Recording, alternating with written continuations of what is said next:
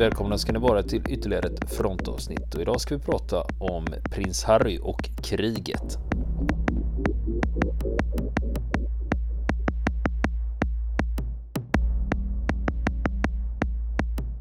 Ja du Niklas, eh, eh, nu ska vi prata om prins Harry, den brittiske Jaha, alltså han, han letar sig in överallt. Ja, jag vet, eh, jag vet, när jag pratar med folk om brittiska kungahuset och prinsarna och sådär. Mm. Det är många som är erbarmligt less på det här va, för det är ju skriverier och skvaller och sånt mm. hela tiden. Eh, och, men idag ska vi faktiskt eh, prata utav, om en utav prinsarna där, prins Harry. Mm. Och det är ju så att eh, kung Charles den tredje, som han numera heter, han har ju tillträtt mm. ganska nyligen. Och eh, the king, the king nyligen. formerly known as Prince. Som man säger. ja, det är, så det, det, är faktiskt så det brukar vara. Eh, ja. Så det är ingen, det är ingen ovanlig grej. Mm. Eh, utan eh, pappa till prins Harry, det är ju kung Charles den tredje och sen avlidna prinsessan Diana. Eh, och de hade ju två söner. Dels har vi William som är storebror och så har vi Harry som är lillebror. Och eh, eh historien eh, kring den här familjen det skiljer sig också i tv-serien The Crown som är enormt populär på Netflix. Har du sett den? Eh, om jag ska vara riktigt ärlig så har jag inte sett ett enda avsnitt. Är du inte intresserad eller? ja, jag, ja det, jag, jag, har, jag har haft bättre för mig. Men eh, Aha, den har väl säkert varit bra. Den har jag förstått att det är många som har sett den. Ja, ja, nej, den är historiskt intressant i många avseenden. Eh, men eh, problemet är att när man då pratar om hur nära sanningen ligger den, det vet ju inte jag. Va? Jag har ingen koll på hur mycket som är fiction och hur mycket som är äkta, även om det sägs att det ska vara ganska nära sanningen. Då, mm. Och anledningen till att vi tar upp och pratar om det här överhuvudtaget är vi pratar uteslutande om krig va?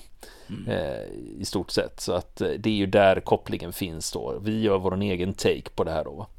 Och eh, det var så att det som föranleder det här det är att eh, lillebrorsan Harry han kom ju med en bok förra året 2023 och eh, på engelska heter den Spare, alltså reserven.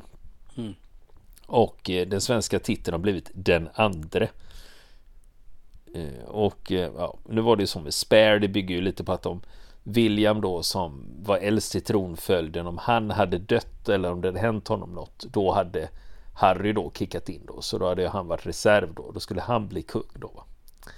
Och sen vet jag att det skrivs och skvallras enormt mycket om de här prinsarna. Jag hänger inte med i svängarna, jag är inte så intresserad i sånt skvaller heller faktiskt. För det spelar ingen eh, roll och det påverkar inte mig i något avseende. Men en del tycker det är roligt att följa som en liten dokusåpa liksom. När det gäller brittiska kungahuset.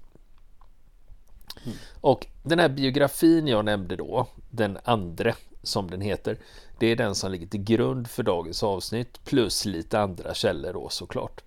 Och om vi tar det lite från scratch då så var det ju prins Harry, han var ju född 1984 och sen i augusti 1997 så dör ju hans mamma prinsessan Diana när hon är i Paris och eh, mycket av det skildras ju i den här boken då. Eh, om händelserna kring det. Och det finns ju också med i den där tv-serien The Crown såklart.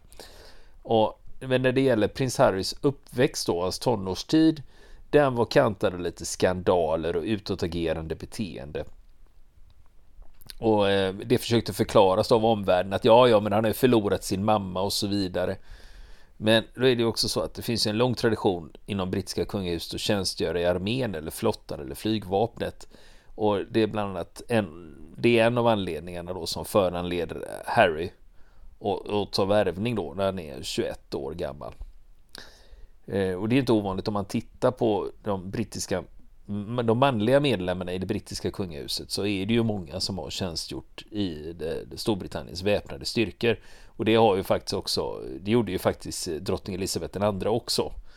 Innan, under andra världskriget så tillhörde ju hon eh, frivillig eh, bil, eh, kor, mov, bil, bilkorist skulle man kunna säga. Hon, precis. Det är väl en bra eh, beskrivning. Correct.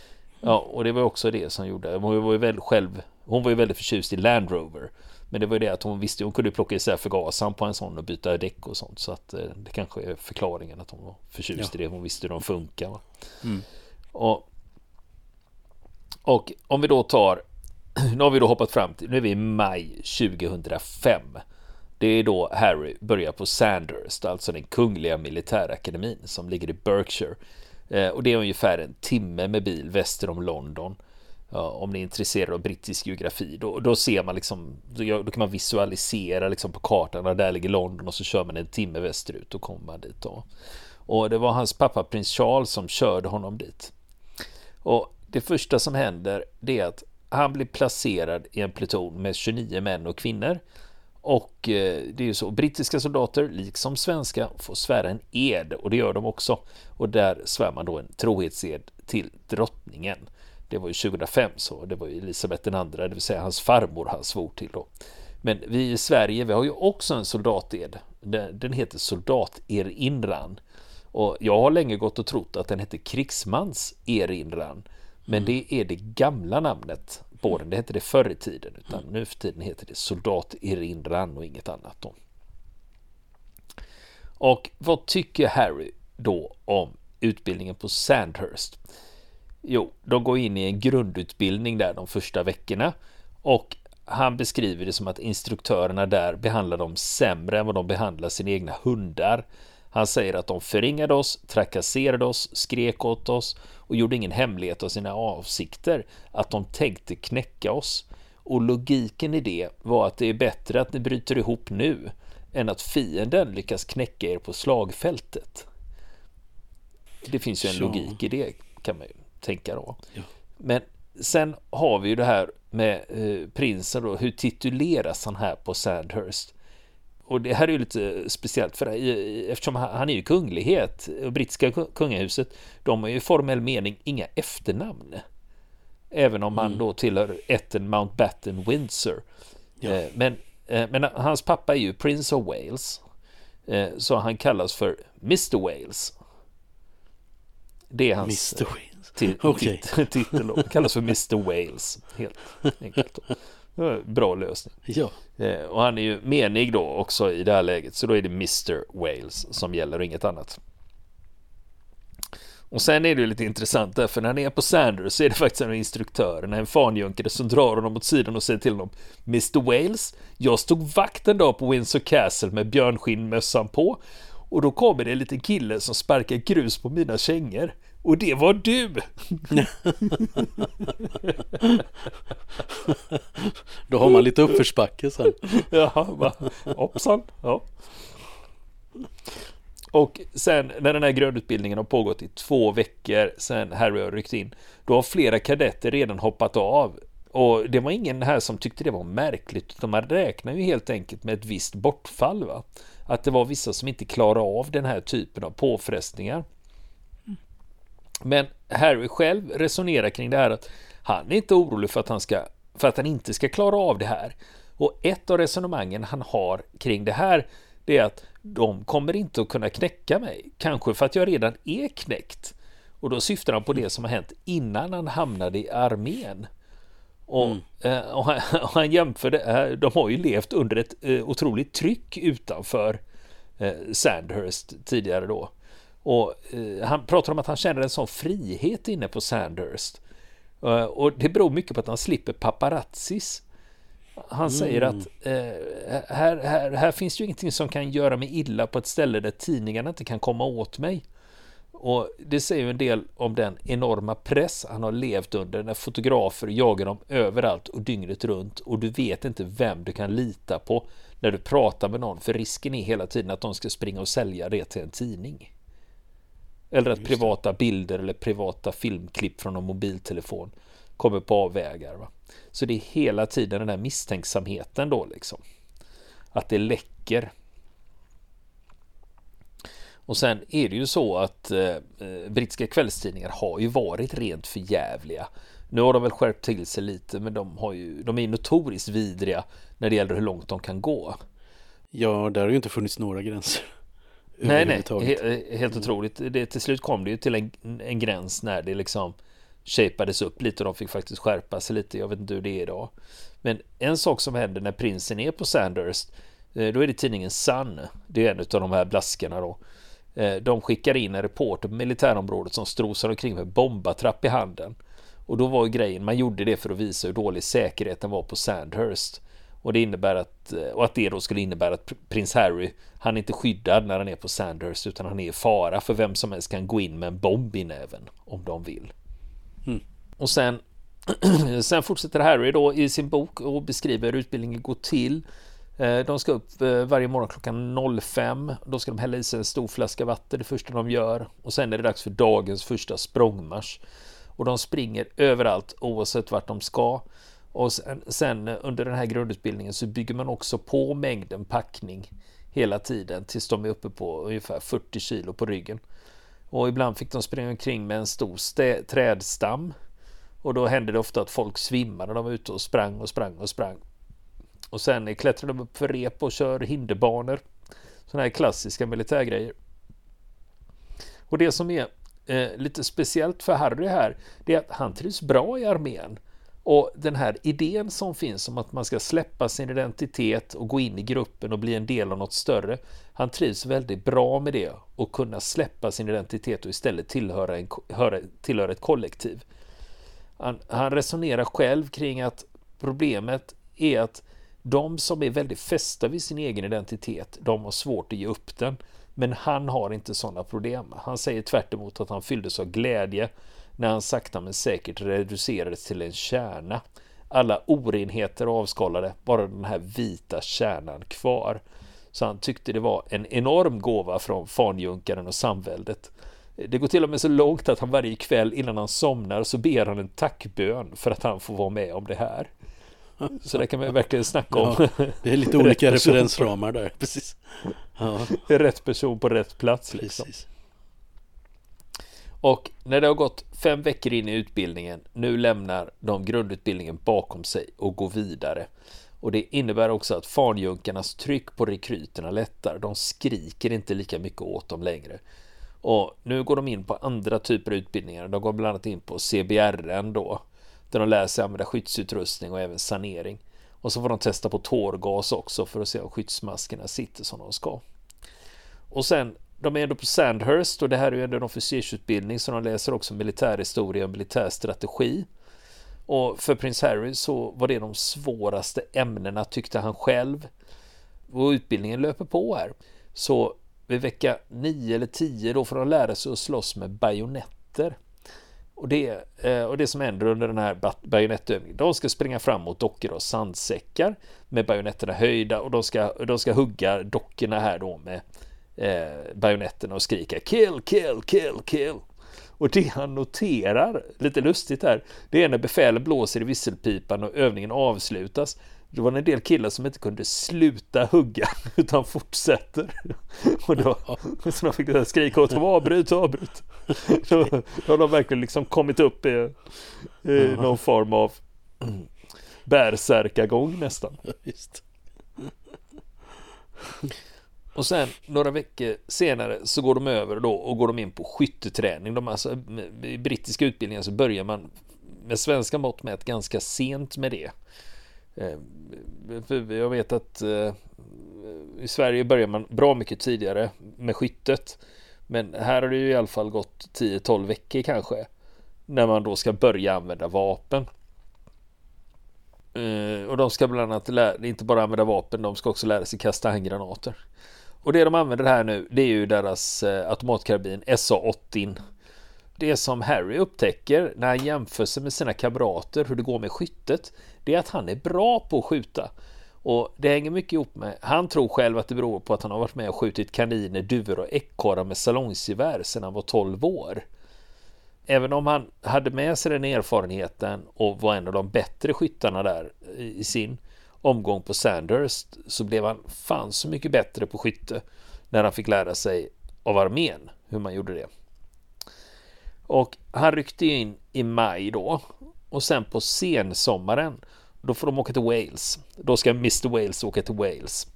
Och det de gör där är att de ska genomföra en långmarsch och den kallas för long reach.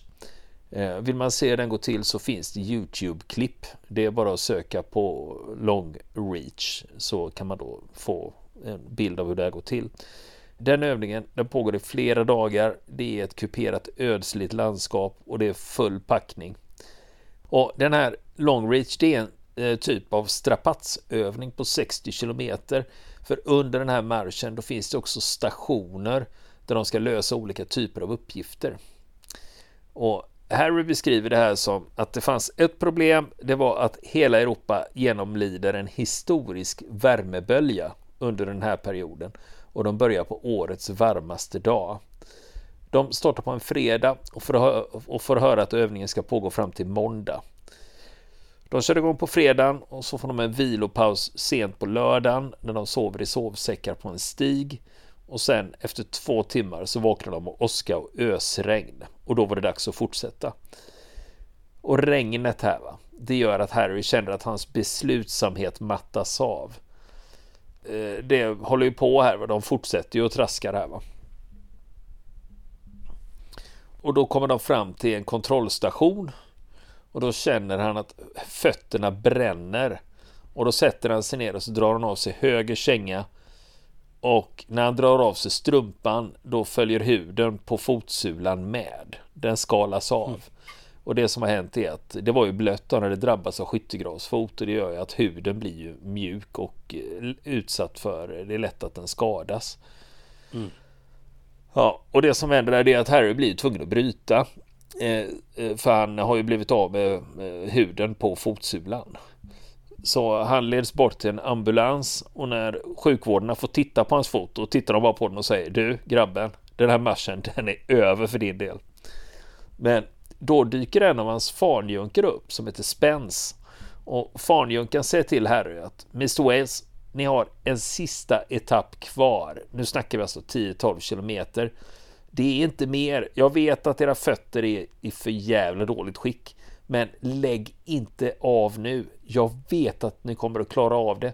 För du förlåter dig aldrig själv om du inte slutför det här. Och Harry funderar lite på vad fanjunkan säger till honom här då.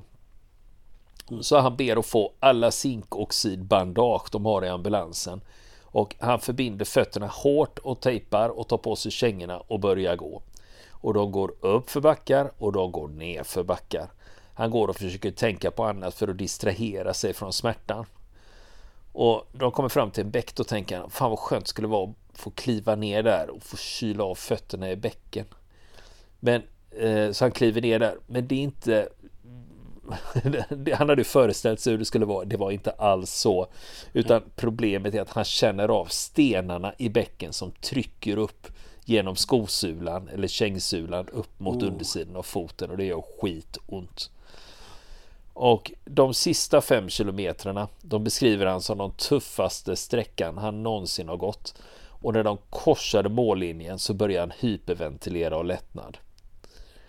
Och en timme senare så är de tillbaka i lägret och då får de ta på sig träningsoveraller. Och de närmsta dagarna så hasar de omkring i kasernen eh, som gamla gubbar och gummor. Och Harry får, får också tag på Farnjökare Spence där och tackar honom. Och eh, Harry vid det här läget så är han ju helt jävla slut. Va? Han, eh, han, känner sig, han kan känna sig lite ensam emellanåt på Sandhurst. Eh, men han upplever också en lycka. Och det är det här att han tycker att jag aldrig varit i bättre form någonsin. Och jag tänker klarare än någonsin.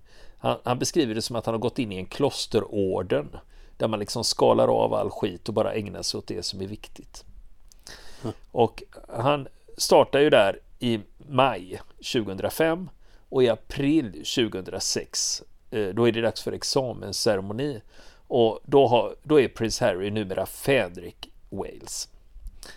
Eh, och eh, förbandet han tillhör det är Blues and Royals och det är den brittiska arméns näst äldsta regemente och de tillhör Household Cavalry och det är alltså monarkens livgarde han ingår i dem.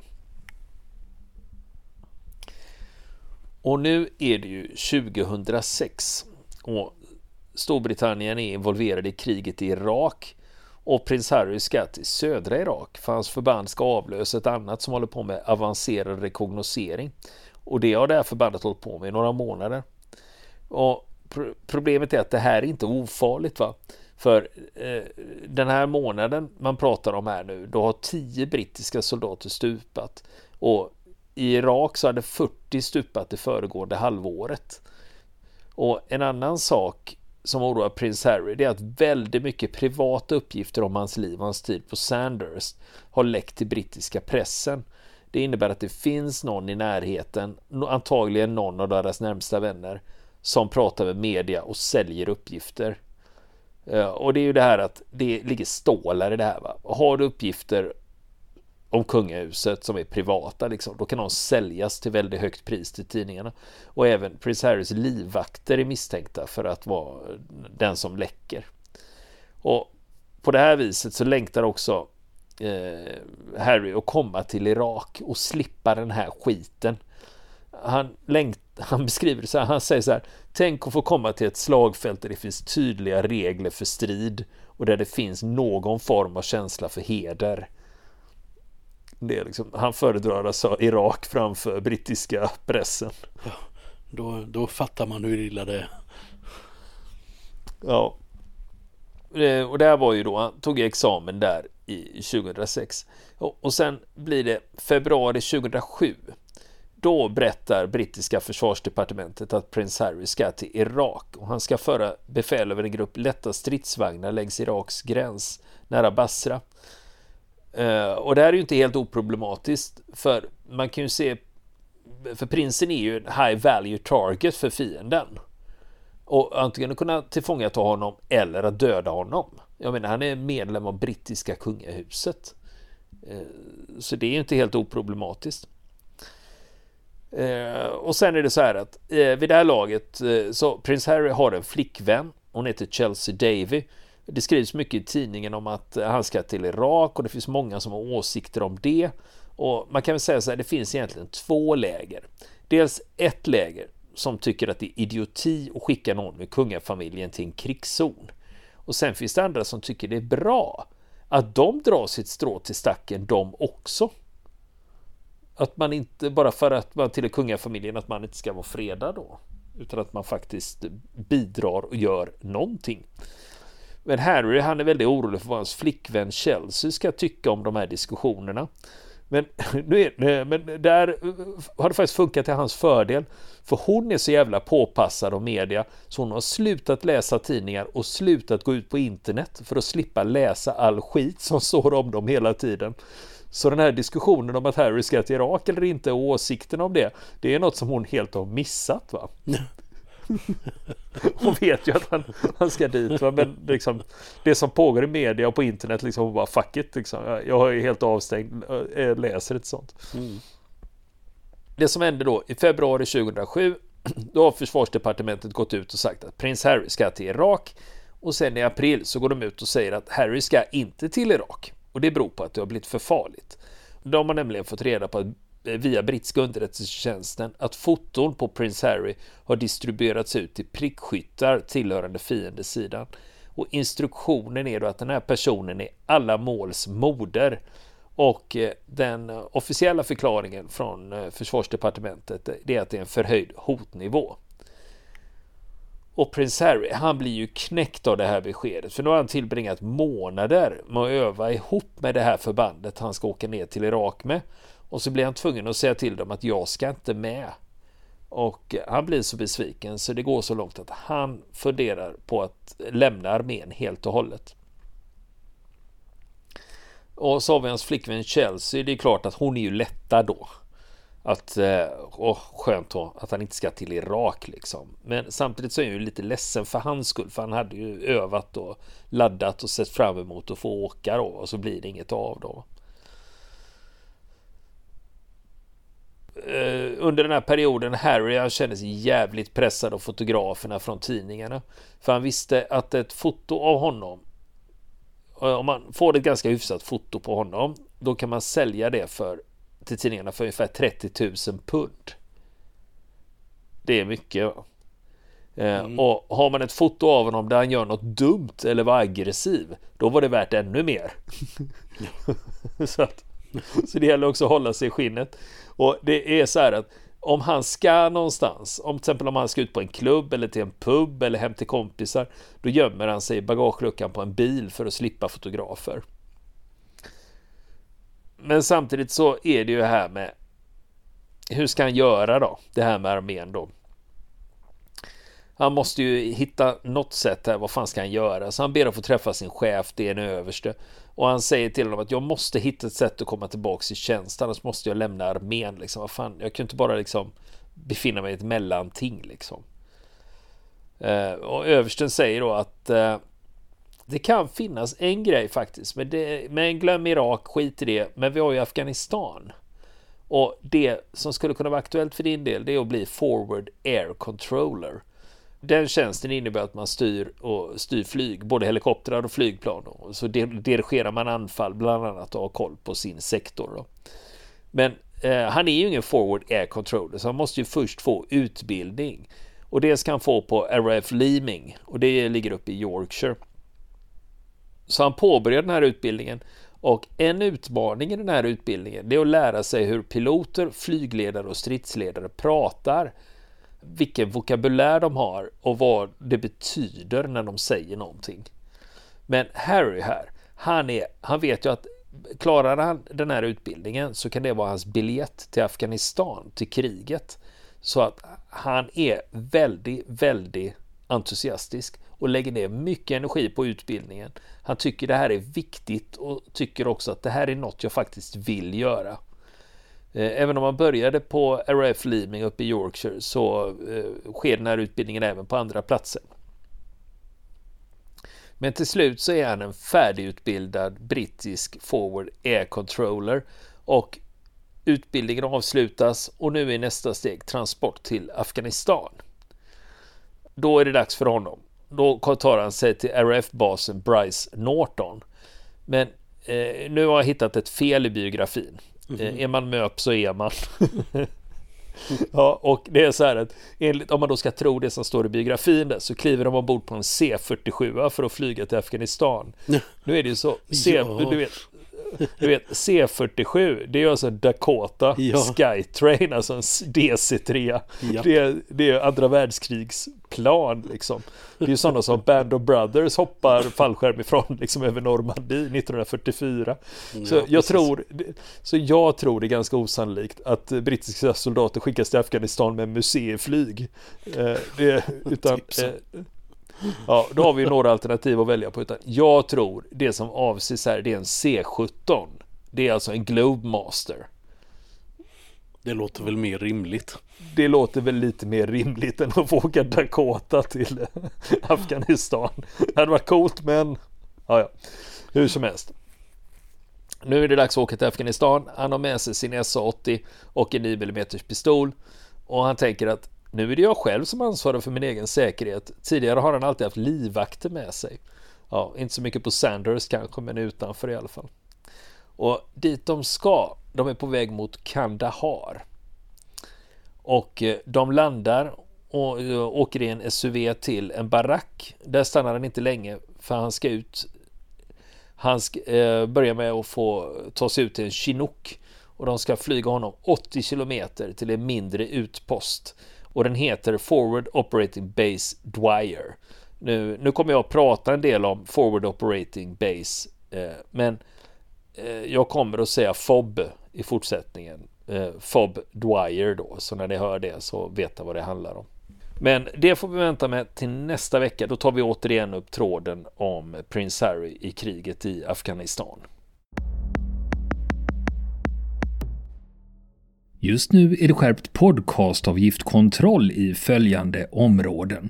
Blekinge, Bohuslän, Dalarna, Dalsland, Gotland, Gästrikland, Halland, Hälsingland, Härjedalen, Jämtland, Lappland, Medelpad, Norrbotten, Närke, Skåne, Småland, Södermanland, Uppland, Värmland, Västerbotten, Västergötland, Västmanland, Ångermanland, Öland och Östergötland. Om du inte betalt din podcastavgift, gå in på patreon.com patreon.com fronten podcast och anmäl ditt bidrag till fronten. Det här meddelandet sponsras av frontens lyssnare. Vill ni komma i kontakt med oss så kan ni göra det via vår Facebook-sida som heter Fronten. Det är inga problem för er att leta er fram där. Eller också så mejlar ni på vår mejladress och det är frontenpodcast.gmail.com.